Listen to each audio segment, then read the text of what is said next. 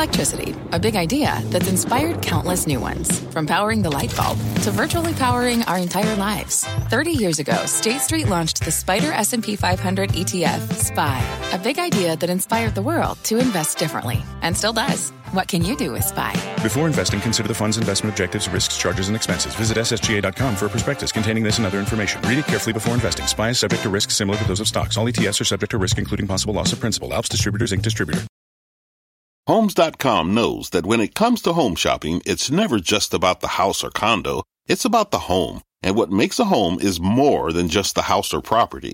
It's the location and neighborhood. If you have kids, it's also schools, nearby parks, and transportation options. That's why Homes.com goes above and beyond to bring home shoppers the in-depth information they need to find the right home. And when I say in-depth, I'm talking deep.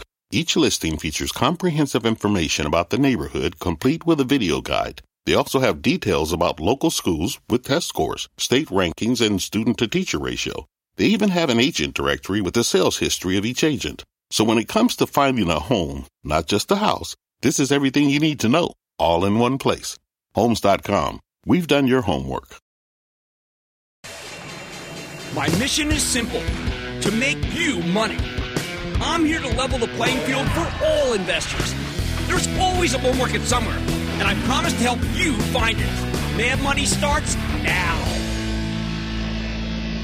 Hey, I'm Cramer. Welcome to Mad Money. Welcome to Cramerica. Other people want to make friends. I'm just trying to make some money. My job is not just to entertain you, but to educate and teach you. So call me at 1 800 743 CNBC or tweet me at Jim Cramer at the end of a completely crazy week, a day where the Dow ultimately dipped 21 points, S&P gained 0.52%, Nasdaq jumped 1.58%. We need to talk about today's red hot employment. There was only one word for it, and it was horrific. Yep, when the Fed starts tightening, we enter the, the bizarro world where good is bad and bad is good. Today's terrific jobs report means that the Fed has to raise rates, and maybe quickly. The Wall Street playbook says you should be selling a whole host of stocks to this kind of news. But that didn't happen today. And I wonder if it's because maybe we've already sold off in anticipation of a series of rate hikes, and maybe we're getting a little immunized. We already knew that the economy was overheated and that the Fed would have to raise rates, but we didn't expect that strong of an employment number. So we could actually take some time to smell the roses, roses like Amazon, which people bought at all costs, the same way they sold Facebook at all costs yesterday, because we have a little window before the Fed can move. Now, when you see a gargantuan stock like Amazon up 13.5% in a day, you need to be thinking of it like an IPO. Brokers are fighting to get their hands on a fixed quantity of stock in the end. And there are just so, so few sellers and so many large buyers. When Amazon broke out above 3,100, I said it could rally easily another 100 points. Turns out we already got halfway there by the close. I knew this would happen because institutional buyers lose all discipline at moments like this. They want the stock so desperately that they just stop being sensitive to price.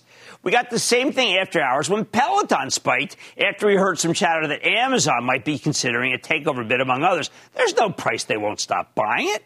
We saw the flip side of that yesterday with Meta Facebook. Yesterday it was down at 250. Okay, already big, big decline. I knew there were accounts willing to dump it as low as 237. That's incredible. But their minds were already made up. They didn't care what price they got. You care. I care. They didn't. What does it mean? It means we have to be very careful about high flying stocks when we scrutinize our game plan for next week because if they go bad, it's Katie bar the door.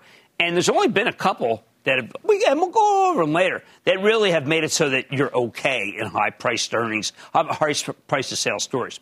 On Monday, I hope Jay Powell's busy because we're going to hear from Tyson Foods, the meat company that's at the epicenter of our current food shortage. Now, I don't expect to find out why my wife couldn't get bacon on her butter bacon cheeseburger last week, but I do expect to hear about the herds and how much they cost to maintain versus kill.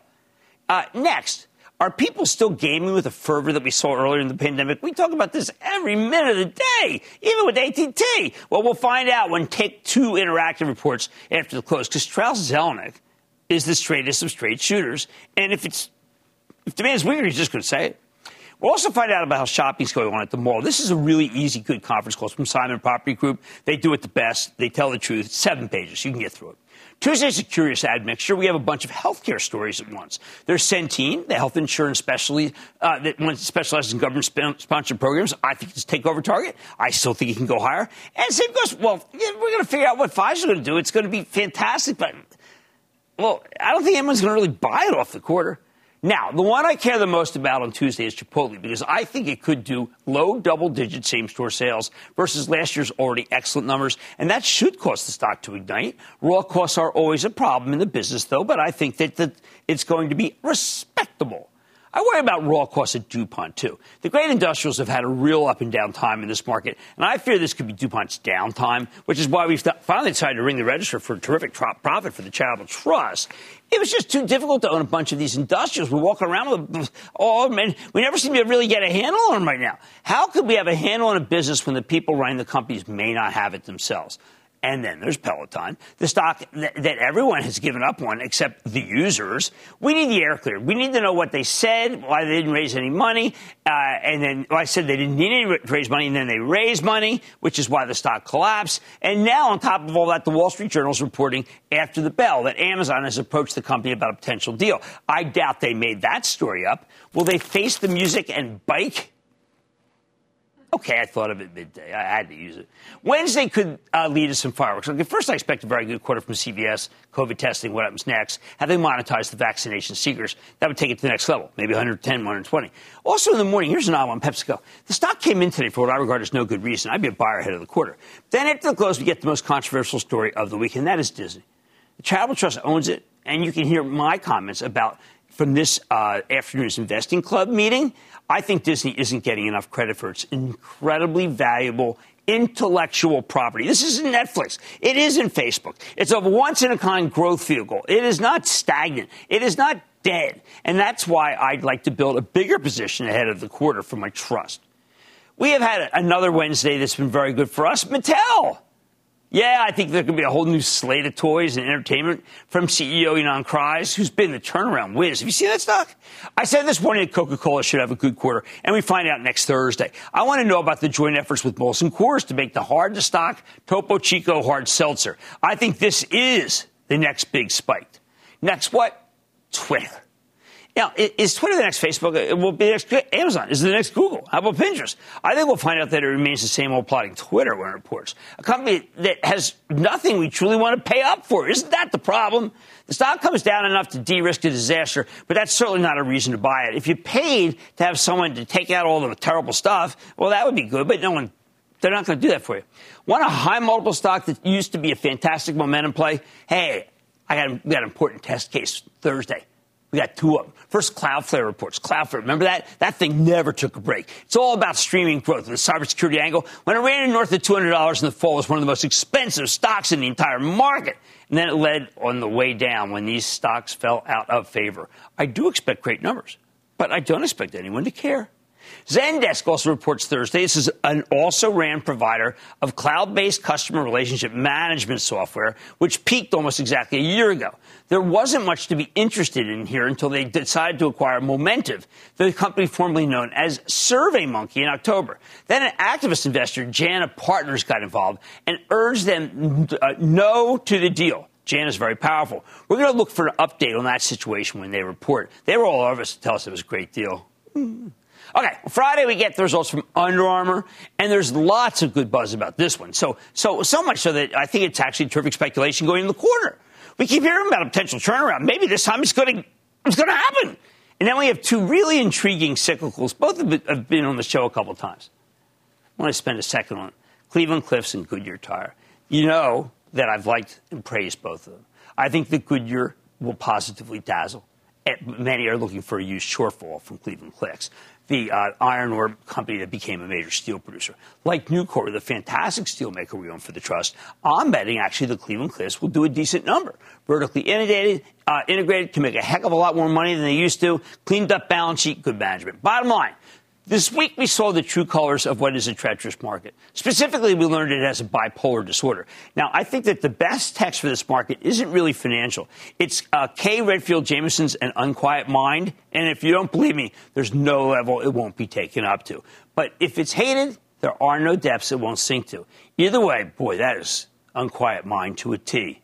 It's likely to be an extreme. Kevin in Missouri. Kevin! Hey, first time caller, so thanks for taking my call. Booyah. Mm-hmm. Um, so my question's around Abbott Laboratories. Uh, back in March of 2021, um, you remember they announced that $255 million contract. um, with the uh, BinaxNOW rapid COVID tests. So in December, when I heard uh, about all the shortages and the demand was higher than ever, um, I ended up buying uh, close to 300 shares at 140 a share. Really? It, okay. Yeah, it's dropped eleven dollars um, just today. So I, or I mean, not just today, No, but up to today. eleven dollars. Well, I'll tell you, I, I, I said some very positive things about it today at the investment club. I said that they rate, they did a lot of money, made a lot of money from BinaxNOW, but they are going to get no credit for it. So they have to basically do something with that money, deploy it somehow, and then it will be fine. In the meantime, the Libre, the diabetes, uh, uh, the, the glucose monitor is selling very well. That's the reason to own it. Let's go to Kurt in Virginia. Kurt. Hey Jim, how you doing? Long I'm time doing viewer well. and first time caller. And Jim, I love your enthusiasm. I'm retired, but I used to schlep a lot of office products in my day, and I can relate to you.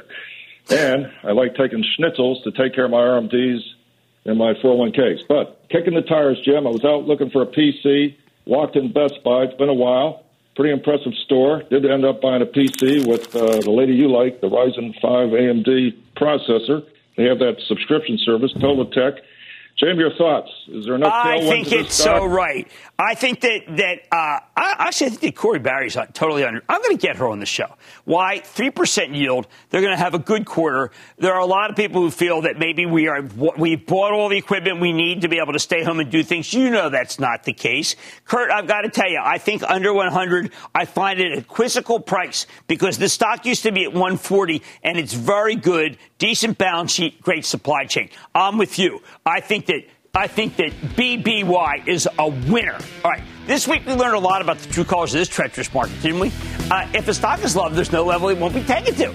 Oh, but if it's hated, there's no depths it won't go. It's an unquiet minded market. On Mad Money Tonight, after reporting a strong fourth quarter, could Columbia Sportswear continue to dress your portfolio for success? I'm talking to the CEO. Then this has been by far the hardest earnings season in recent memory. So what can we learn for it? Because there's a twist that's dragging things down. And could a company supporting laboratories across the world be what your portfolio needs in this market? I'm talking to the CEO of Waters. So stay with Cramer. Don't miss a second of Mad Money. Follow at Jim Cramer on Twitter. Have a question? Tweet Cramer. Hashtag mad tweets. Send Jim an email to madmoney at cnbc.com or give us a call at 1 800 743 CNBC. Miss something? Head to madmoney.cnbc.com. Fact. Running a business is not getting easier on your wallet. With higher expenses on materials, employees, distribution, and borrowing, everything costs more. Also a fact. Smart businesses are reducing costs and headaches by graduating to NetSuite by Oracle. NetSuite is the number one cloud financial system, bringing accounting, financial management, inventory, and HR into one platform and one source of truth. With NetSuite, you reduce IT costs because NetSuite lives in the cloud with no hardware required. Accessed from anywhere, you can cut the cost of maintaining multiple systems because you've got one unified business management suite. You improve efficiency by bringing all your major business processes into one platform, slashing manual tasks and errors. Over 37,000 companies have already made the move. See how you'll profit with NetSuite, and then you can think of all the ways you could be spending the money you save. Company retreat in Malibu, anyone? By popular demand, NetSuite is offering a one-of-a-kind flexible financing program for a few more weeks. Head to netsuite.com to start saving. When you're hiring, the best way to search for a candidate isn't to search at all. Don't search, match with Indeed. Indeed is your matching and hiring platform with over 350 million global monthly visitors, according to Indeed data, and a matching engine that helps you find quality candidates fast. Use Indeed for scheduling, screening, and messaging to connect with candidates faster. Plus, 93% of employers agree Indeed delivers the highest quality matches compared to other job sites, according to a recent Indeed survey. Leveraging over 140 million qualifications and preferences every day, Indeed's matching engine is constantly learning from your preferences. Join more than 3.5 million businesses worldwide that use Indeed. Listeners of this show will get a $75 sponsored job credit to get your jobs more visibility at Indeed.com slash Mad Money. Just go to Indeed.com slash Mad Money right now and support this show by saying you heard about Indeed on this podcast. Indeed.com slash Mad Money. Terms and conditions apply. Need to hire? You need Indeed.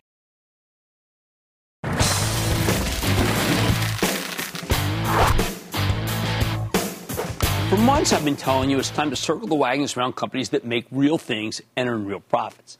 Companies like Columbia Sportswear, the apparel and footwear maker you might recognize is Columbia, Sorel, Mountain Hardwear, Prana. Last night, Columbia turned in a remarkable quarter, delivering a monster 60 cent earnings beat off of a $1.79 basis, higher than expected sales, up 23% year over year. Unlike so many other retailers that are struggling with skyrocketing costs, these guys actually gave you some excellent margin expansion. Even better, management issued a very strong full year forecast, and that's how the stock is valued 5% today. Even after this move, though, you know, it still sells at less than 17 times the midpoint of, of this year's earnings forecast, down $20 from its all time high set last April. You know, I think that means that it's got room to run. There are not many other apparel companies that are putting up these numbers. Don't take it from me. Let's check in with Tim Boyle. He's the chairman and CEO of Columbia Sportswear to get a better read on the quarter and the outlook for the future. Mr. Boyle, welcome back to Mad Money. Thanks, Jim. It's great to, to, be here, and thank you for including us. Of course. Now, Tim, I've got to tell you, uh, the numbers you reported were absolutely excellent, and that was from top to bottom. 23% growth I mentioned, but this margin expansion, everyone else is being squeezed. What are the contributors to make it so that you can take price basically and not get hurt? Well, it's really at the end of the day the power of our brands. And, you know, in today's environment where there was so much Im- impact on supply chain shortages, all really all over the world, I think we were helped a bit because consumers moved earlier to buy whatever they needed for their holiday or winter products. And, uh, and so that made for lack of promotional activity in our stores and also through our, our retail partners, their their promotions were were smaller as well. So I think it was generally a good environment, and we we really had a team here that worked diligently to try and go through some of these bottlenecks that that everybody else was facing. I think we just did a better job. Well, you mentioned uh, just now uh, your partners in, that you wholesale to. You did something really interesting that I thought people should do. You wrote, in order to support our retail partners during peak Black Friday, Cyber Monday sales period, we made the decision to constrain U.S. e-commerce marketing, slow online demand. You actually are finally someone who's not undercutting the people whom you need to sell product. Well, you know, I've been at this business a long time. The company's long, long time family company, so I've been here a long time. And our customers who gave us orders a year ago were expecting us to perform for them to get stuff to their stores so they could be successful. And we we take that important uh, confidence uh, with with a great amount of. Uh, you know, character, sure. and we want to make sure that we've done everything we promised we would do you know, there was there was little we could do, frankly, on the supply chain to make dramatic changes. But anything we could do to make our our customers perform better, we wanted to do it. Well, I think it's going to build long-lasting goodwill. I, I don't think other, not everybody did that. Now, I feel remiss. I have not spent much time at all talking about some of the brands that are just doing incredibly well. But Mountain Wear, I mean, I don't know what I'm. Why haven't I focused on Mountain Hardwear? The, the numbers are extraordinary, Tim. Well, you know, uh, Jim, we've been very open when we when we believe that we've underperformed. I think if you remember, our European business for years lagged right. behind where where it is today and where it should be in the future. And Mountain Hardwear was similar. We just sort of lost our way with that brand. We brought in a new team to manage it, and frankly, they've done a spectacular job. And so we're coming back at the business with a much stronger position it's one that we want to make sure we talk about when we're confident that we can really perform, and, and that brand is coming along very strong. The another one I watch I watch a lot of football, and I saw a lot of ads for Omni-Heat. Now, football actually performed. We finally had something on TV that more people watched than we thought. So I therefore have to believe that Omni-Heat also might be performing pretty well. Yeah, it really was spectacular. It was a, it's a real interesting uh, character of our products. It's a technology that we developed in house. So it's not like Gore-Tex that's maybe available through many, many brands. Omni Heat Reflective and the Infinity version is has really been a, a real game changer for us and been tremendously successful. Now, you are more confident than most. I've been dealing with too many retailers who say, look, I can't even talk about whether the futures could be good or bad. I felt that your guidance for 2022 was really, a, a, a, you expect a really good year this year, don't you?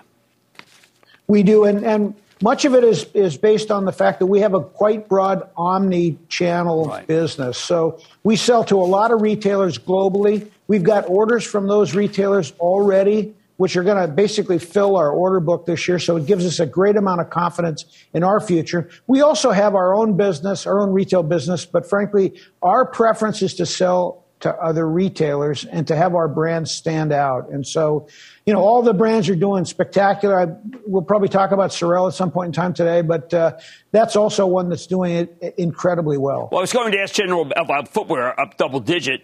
Uh, $284 million. I mean, Tim, these are some extraordinary numbers, which includes Sorel. Obviously, I mean, we have a display here. Uh, everyone knows them. I mean, it's a kind of, at one point, I thought it was boutique. I longer think it's a boutique brand. No, it's not. And, uh, you know, it's interesting. When we bought the brand back in 2000, we paid about $9 million oh. for it. It was really a men's workwear brand. And the team at Sorel has really transformed it into a women's fashion brand. Our biggest customers now are Nordstrom, uh, Zappos, and other, you know, high fashion areas uh, that, that we're just so proud of. And, um, you know, it's, it's really, it's got, it's got legs. So we're very thrilled with it. And frankly, it would have been much bigger this year had the supply chain not been a disruption to our business. Well, you surprised me there in a positive way. When you started saying uh, our biggest customers are, I was waiting to hear my wife's name because that's all she wears. And I don't think that's unusual anymore. You converted a lot of people to a product that everyone regards as being an inexpensive, fantastic fashion boot. And no one's, no one else has gotten that. Really, my hat's off to you to, to really take a brand that you, I didn't know how little you paid for it and make it into a sensation. It's really fantastic numbers. Well, it's, it's all our team, honestly. I would love to take credit for it, but it's a, it's a great group of people that worked really hard. Well, anyway, look, I'm so glad you had a good season. I'm so, so thrilled. You're always got to, you have a conscience. You care about your partners, and you're doing better than everybody else. Maybe it says something. That's Tim Boyle, Columbia Sportswear Company Chairman, President, CEO, and longtime friend of Mad Money. It is so good to see you, sir. Thank you. Thanks, Jim. Great numbers, guys. Looking for a retailer. Great numbers. Mad Money's back after the break.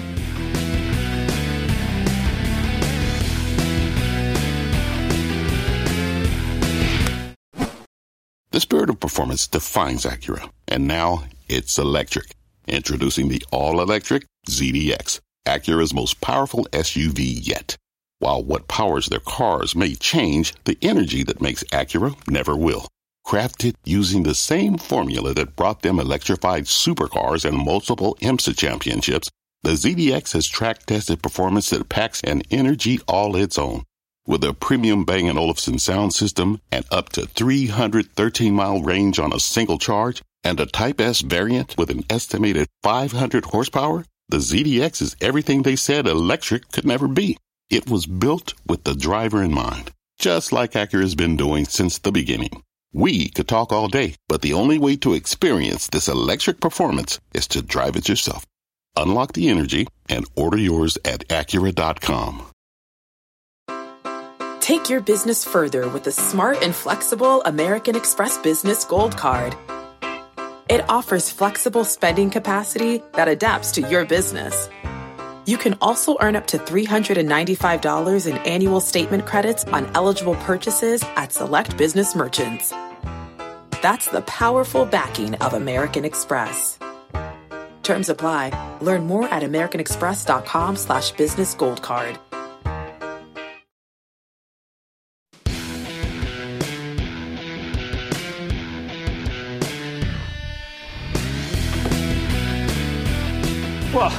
Let's just admit it. I mean, this has been one of the hardest earning seasons in recent memory. The House of Pain. After the new year started off with a bang, the bang of a hideous market wide sell off, we hoped that earnings would be a positive catalyst for the stock market.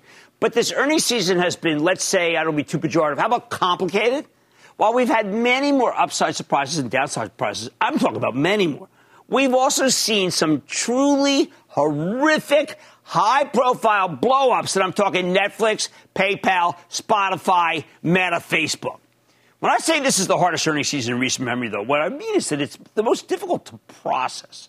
We're having a very hard time figuring out what's good or bad on a day to day basis.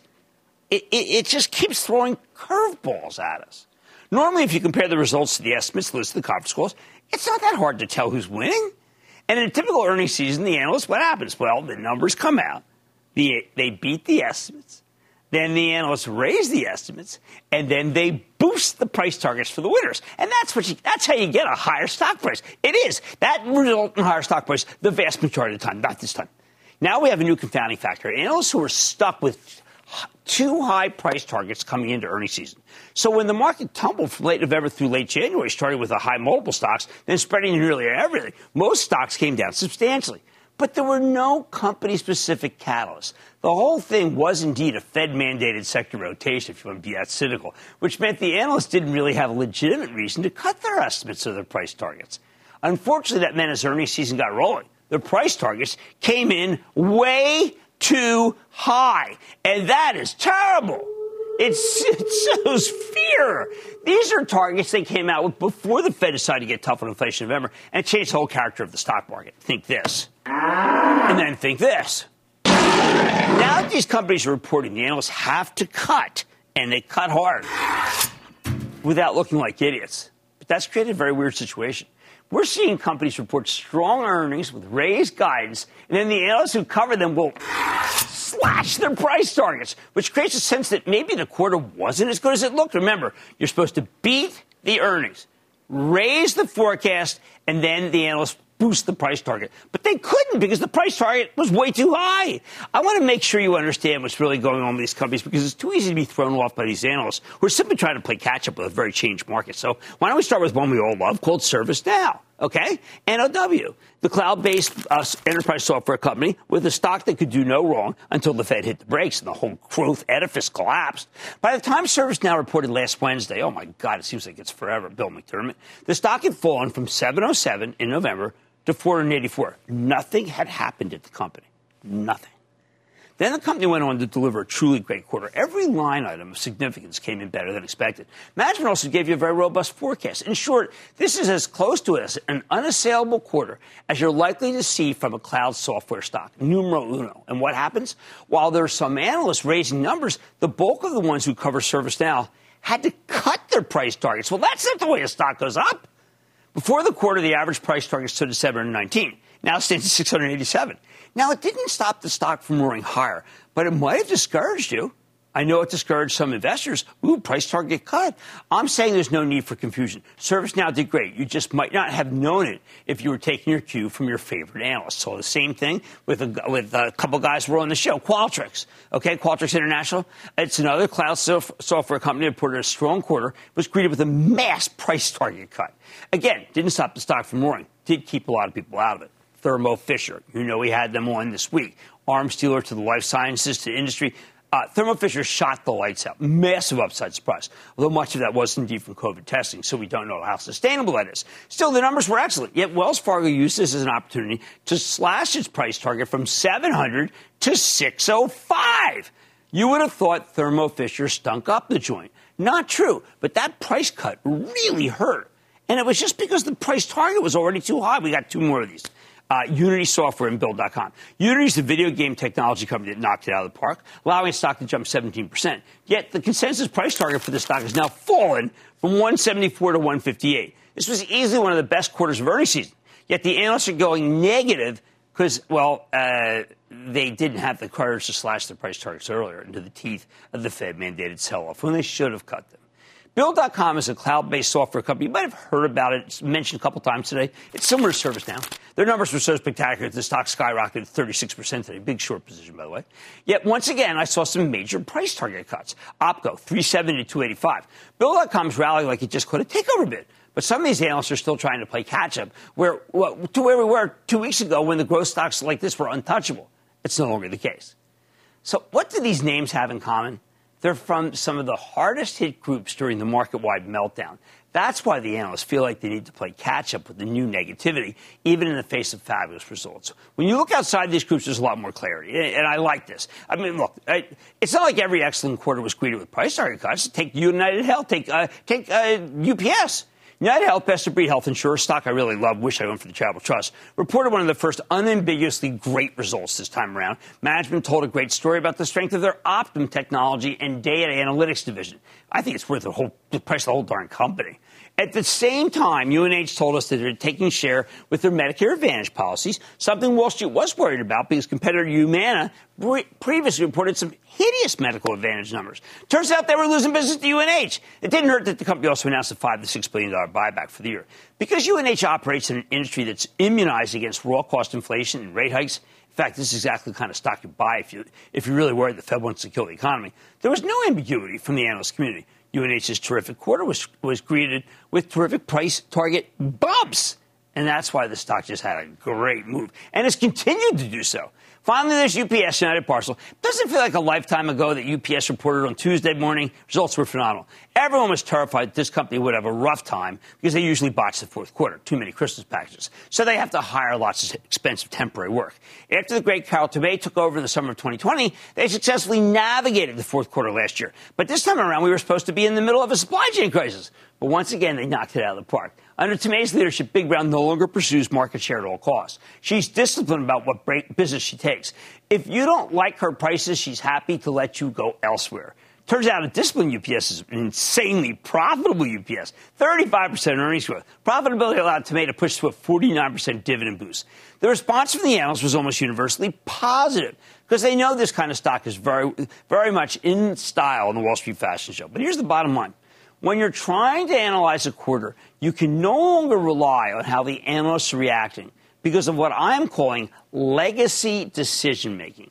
There are some sectors that will get hit with waves of price target cuts, regardless of the quality of results, simply because the analysts need to play catch up with the stock market, not because they don't share the buyer's enthusiasm, but it will fake you out of some really good opportunities. Pam in Connecticut, Pam. Booyah, Jim. Booyah, Pam. Thanks for taking my call. I sold put options, which expire next month in Mercado Libre, that would put me long at 1096. With the market being unforgiving to growth stocks that don't grow, along with people touting a slowdown in e-commerce, I considered exiting the trade.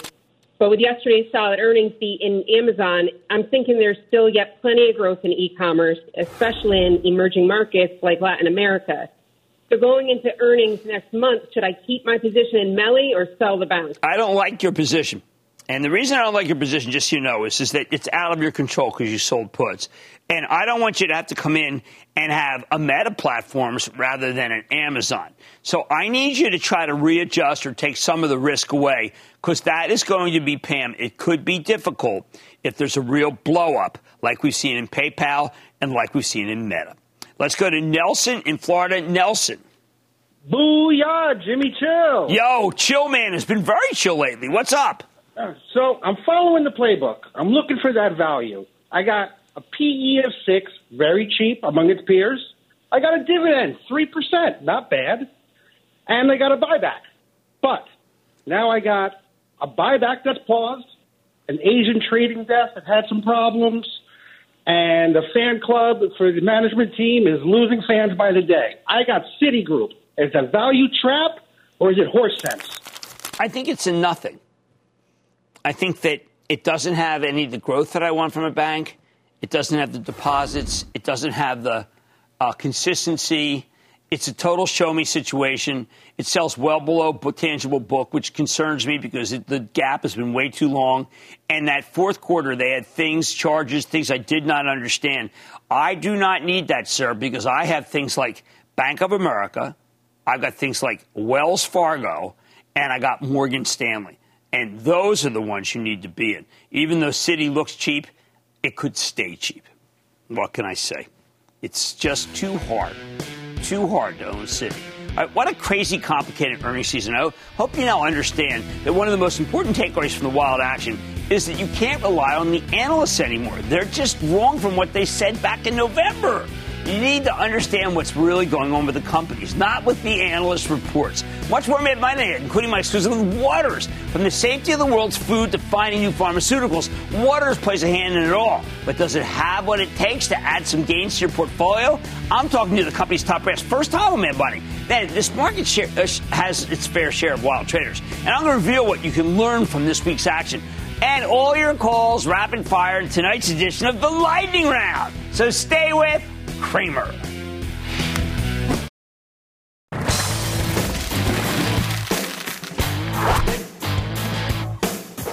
now that the smoke is clearing uh, what is clearly a very difficult period, how about a new idea that fits the current moment? I'm talking about Waters Corporation. This is a company that makes advanced measurement equipment primarily for the healthcare industry, but also for the materials industry, as well as food and water safety. Now, we haven't been following this one closely, although in retrospect, that was clearly a mistake. After a couple of years of stagnation, Waters Corp brought in a new CEO in September 2020. Over the next 12 months, the stock roughly doubled. Although since peaking last fall, it's pulled back substantially from its highs. It could be opportunity. Uh, because Waters Corp is basically an arms dealer to drug and biotech companies. It came to a couple of our favorites, Thermo Fisher, which we had earlier this week, Danaher, which I own for the Charitable Trust, and Perkin Elmer. These are businesses I like very much. And we know they're doing well because they all reported excellent quarters. So these guys really have put up some numbers. Let's take a closer look with Dr. Udit Batra. He is the president and CEO of Waters Corporation to learn more about this business. I like it. Mr. Uh, Dr. Batra, welcome to Mad Money. Thank you, Jim. Great to be here. Well, I feel awful. I've always heard about your company. I've always seen it go up. A bunch of the people I talk to have said, why don't you have Waters on? And lo and behold, here you are. So if you don't mind, why don't you give us Waters 101? What we get if we buy a share of this great company? Look, uh, Jim, firstly, thank you for having me, and it's great representing uh, over 7,300 of my colleagues around the globe. If chances are, if you've had a cup of coffee this morning, if you've had a bottle of water, or if you've eaten any food, you have uh, experienced something that our company makes. We assure that the quality of these things is second to none. So we are roughly 2.7 billion globally, 20-ish billion in market cap, uh, have the industry-leading margins and uh, industry-leading uh, return on invested capital. Uh, and we, after sort of, uh, I would say, a very good run uh, for the last three, four years, had had slowed down in our growth and have since recovered. And I'm very, very happy about that. Well, you, I've been studying this this key product, Empower Software. It almost seems like it's a platform that uh, many, many drug companies use. I, I, I, don't know if there's even a competitor to it. So why, why, don't you tell us a little about that? Because it's a, the chromatography data system seems to be the uh, gold standard of the industry. Sure, sure, Jim. Look, I mean, you described us very well. We have a razor, razor blade model, right? So we have instruments that we sell, and all, along with the instruments goes a software, and this software is Empower uh, that is used to submit data for any drug to the FDA. In fact, the FDA itself has Empower on their on their network. The advantage of having Empower is you cannot anytime you make a change to uh, to to a sample, it is recorded. So the FDA wants complete traceability from sample to submission, and that's what Empower allows you to do. In fact, uh, Lipitor was filed using Empower data, and uh, the two latest antivirals of, uh, of Pfizer and Merck have used our Empower as well to file the data. Look, um, out of the um, about 80% of uh, the, the molecules that were submitted last year to the FDA and EMA were using the Empower software. So Empower is basically an informatics software that allows you to get complete traceability from the time you test the sample to the time it gets submitted. So you have assurance that what you are what you're getting is unadulterated data. Well, now I get it. I mean, I'm working on drug development, and I was trying to figure out how the FDA would trust what I did. And the answer is, is that I have to bring in Waters, or else they would say that perhaps it was tampered with. Indeed, indeed. That's a very good way of summarizing it. Wow. Well, that is incredible. Now, a couple things that uh, uh, there are people who feel somehow that you were a COVID stock, but that's wrong. It happens to be, though, that you were very involved in what people did, but people sold your stock off when they thought COVID was running out. In truth, it wasn't even that big a part of your business. Yeah, not at all, Jim. In fact, uh, we uh, have shown some industry leading growth over the last couple of years. Uh, and that's despite not having any sort of COVID tailwind, right? And it, in fact, that is a benefit as you come out of COVID. So we don't expect an artificial trough after after the bumps. So the growth that we're seeing should sustain uh, in the future. And it is not to say that we didn't work closely with people who were developing therapeutics, vaccines, or diagnostics right? So, for instance, uh, for the development of the vaccines, mRNA vaccines, these vaccines, these molecules get stuck on metal surfaces very easily, we designed a special surface so, you, so they don't get stuck on metal surfaces while you're purifying them and, and, and, and, processing them. And this is a technology that has recently been launched. It's really gone up uh, gangbusters. Uh, it's the best launch that we've had for a consumable in the history of our company and really meeting an unmet need that came up through collaboration during the pandemic with mRNA vaccine manufacturers. And I already mentioned the two uh, small molecule therapeutic antivirals. Uh, we work very closely with those colleagues as well, and they use our instruments and software. We had about 100 biotech companies that came public in the last two years. Uh, I all presume that they have, they're trying to do trials, they have samples, but they're frankly, if I were the FDA, I would say, who are these guys? I have to believe that they contract with you so that when the FDA sees them, they say, okay, they went through the right procedure. I mean, that is a remarkable position. We should be thinking if biotech's hot, Waters is hot. Indeed, uh, complete correlation, right? I mean, our largest end market is pharma, so we grew what twenty, uh, we, we grew close to sixteen percent this year, and the pharma business grew nineteen to twenty percent, right? And this is largely because of what you're saying. Really, the golden age for biotech, golden age for therapeutics, and we're right in the mix with those guys. And of course, biologics too. So we want to be able to buy something that's less expensive, but we have to be sure it's checked out. Are you the guys who say, listen, it's within 80 to 120 percent? Because that's like some FDA rule. It should be within 100 percent. But you are the guys that make sure that we at least get 80 to 120, correct? Yeah, we develop the methods with our colleagues. And I mean, as an example, the, the fastest growing segment of the pharma space is contract manufacturers. These are people who get methods transferred from large pharma companies into their shops.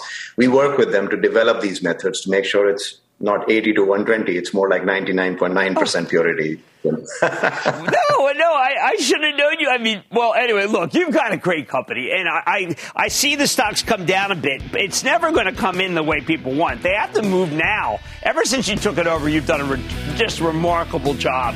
I want to thank a doctor, Udit Batra, and Udit is the CEO of Waters Corp. It's WAT. Take a look at the stock, guys. Down 12% and fantastic and consistent growth rate. Thank you so much, sir. Thank you, Jim. Mad Money's back after the break.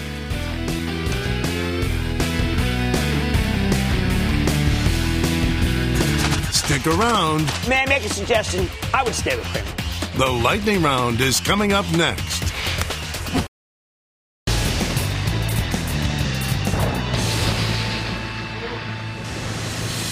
It is time. It's time for the lightning round. And then the lightning round is over. Are you ready, Ski Daddy? It's time for the lightning round. Let's start with Rory in California. Rory. Hi, Jim. Hand it over to Rory. Booyah, Jim. Booyah, Rory. Kids got horse sense. What's up? I'm really good. I have a couple of questions for Rivian. R-I-V-N.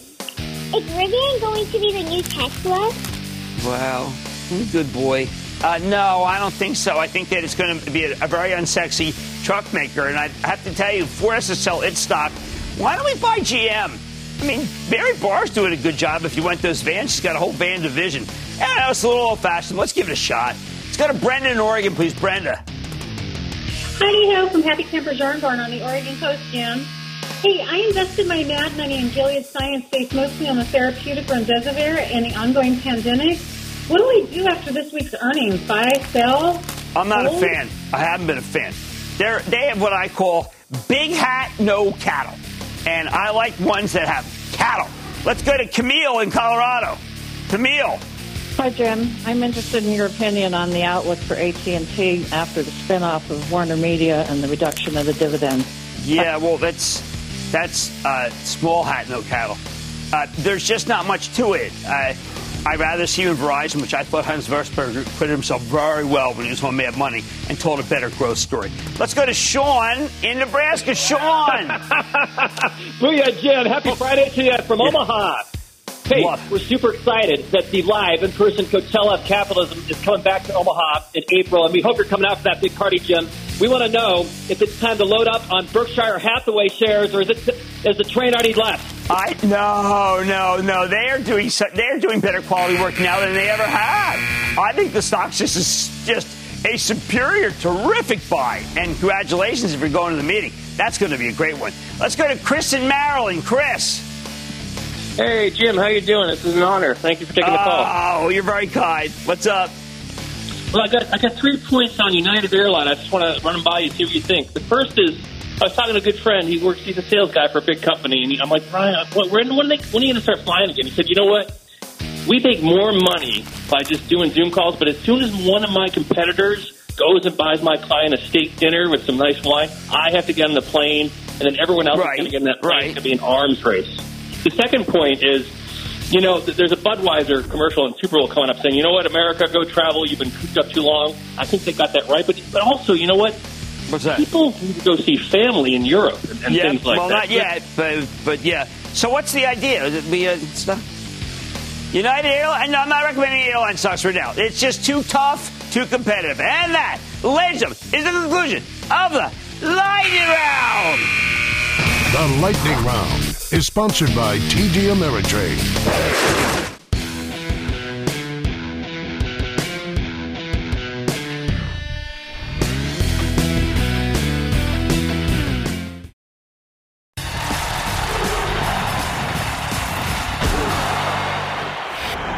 You want to know how screwed up this market is? Some of this action is pure manic depression, and there's no other way to describe it. And I say that as someone with extensive family history of mental illness. There's a company, a big company, it's reported a slight miss last night, although it wasn't as bad as many people feared. The stock jumped more than 13% on the news. What was that company? It was called Amazon. Now, don't get me wrong. We saw a lot of good things in the quarter, especially from Amazon Web Services. Its gigantic cloud business growing at a 40% clip. With these results, we once saw, again, saw how few companies have yet to fully embrace the cloud, though. Otherwise, Amazon Web Services wouldn't be able to grow so fast. Amazon's built a whole flywheel. Their retail business needs the cloud for speed, accuracy, and low cost. They also broke out their advertising business for the first time, which shows that people search for products and then buy them off the ads. Ah, how many times have you done that? As I told Investing Club members today in our exclusive meeting, if you want some Amazon, and I think you should, you might want to go to a fractional broker and buy a couple hundred dollars worth. This may be the beginning of the next leg higher. By the way, they are very humble, and it is a delight. Still, the fact that Amazon stock is now simply back to where it was two and a half weeks ago, I mean, come on, after this remarkable move, that's a sign of a market that's having an unbelievable mood swing. Now let's address the other side of the coin. Let's talk about Facebook now, Meta platforms, which I'm calling Meta Facebook.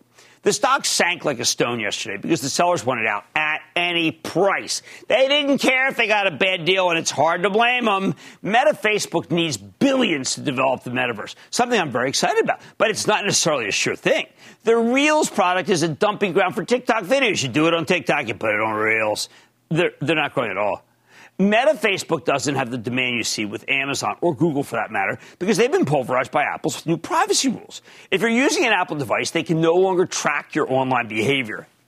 That's great news for consumers, isn't it? I mean, I thought online privacy was dead, but it's brutal for Facebook, which relies on that data for its targeted advertising, therefore can charge a higher incentive CPM. That, that said, I think it's too late to give up on Meta Facebook at these levels. Some of that's because I don't like betting against Mark Zuckerberg. However, he is falling behind, and I'll take a quarter, or it'll take quarter two to see if there's anything worth saving here. The bogey might just be too high, so I wouldn't necessarily be a buyer down here yet. But I'm not, I am not precluding it. But man, how, how about the way it's trading? I like to watch the tape to see how kind of action it can't be stopped. Uh, and that's what happened to Meta Facebook over the last two days. Portfolio managers wanted out so badly that when it was at 237, they would tell the traders to sell it down to 230 just to lose the stock, get it off the sheets. These sellers continue to be in charge this morning, but they finished at around 11:15, which allowed the stock to rebound off its lows. That's a good sign, although not good enough until something changes. Finally, there's a great American industrial whose stock is looking like a bad tech company, and that's Honeywell. Here's a company that did a great job in a tough environment. Honeywell didn't have much else to say other than that they're going to have excellent organic growth in 22. The stock's been crushed because they're a supplier to Boeing. But you need to know that right now, at this moment, I am sure CEO Darius Adamczyk is figuring out what he can do to change up his portfolio and pick up something to turn the narrative around. Remember these names. Remember that if you contain your extreme losers, you could make a lot of money in all the extreme winners. This market, though, has plenty of both. I like to say there's always a bull market somewhere. I promise I'll find it just right here on Mad Money. I'm Jim Cramer. See you next time. The news with Shepard Smith starts now. People today can spend half their lives over 50. So it's good to be financially ready for what's important to you as you get older, like a family vacation. Or starting your dream business. Welcome to Connie's Coffee. How may I help you? AARP's trusted financial tools can help you plan for whatever your future holds. That's why the younger you are, the more you need AARP. Start planning today at aarp.org/money tools.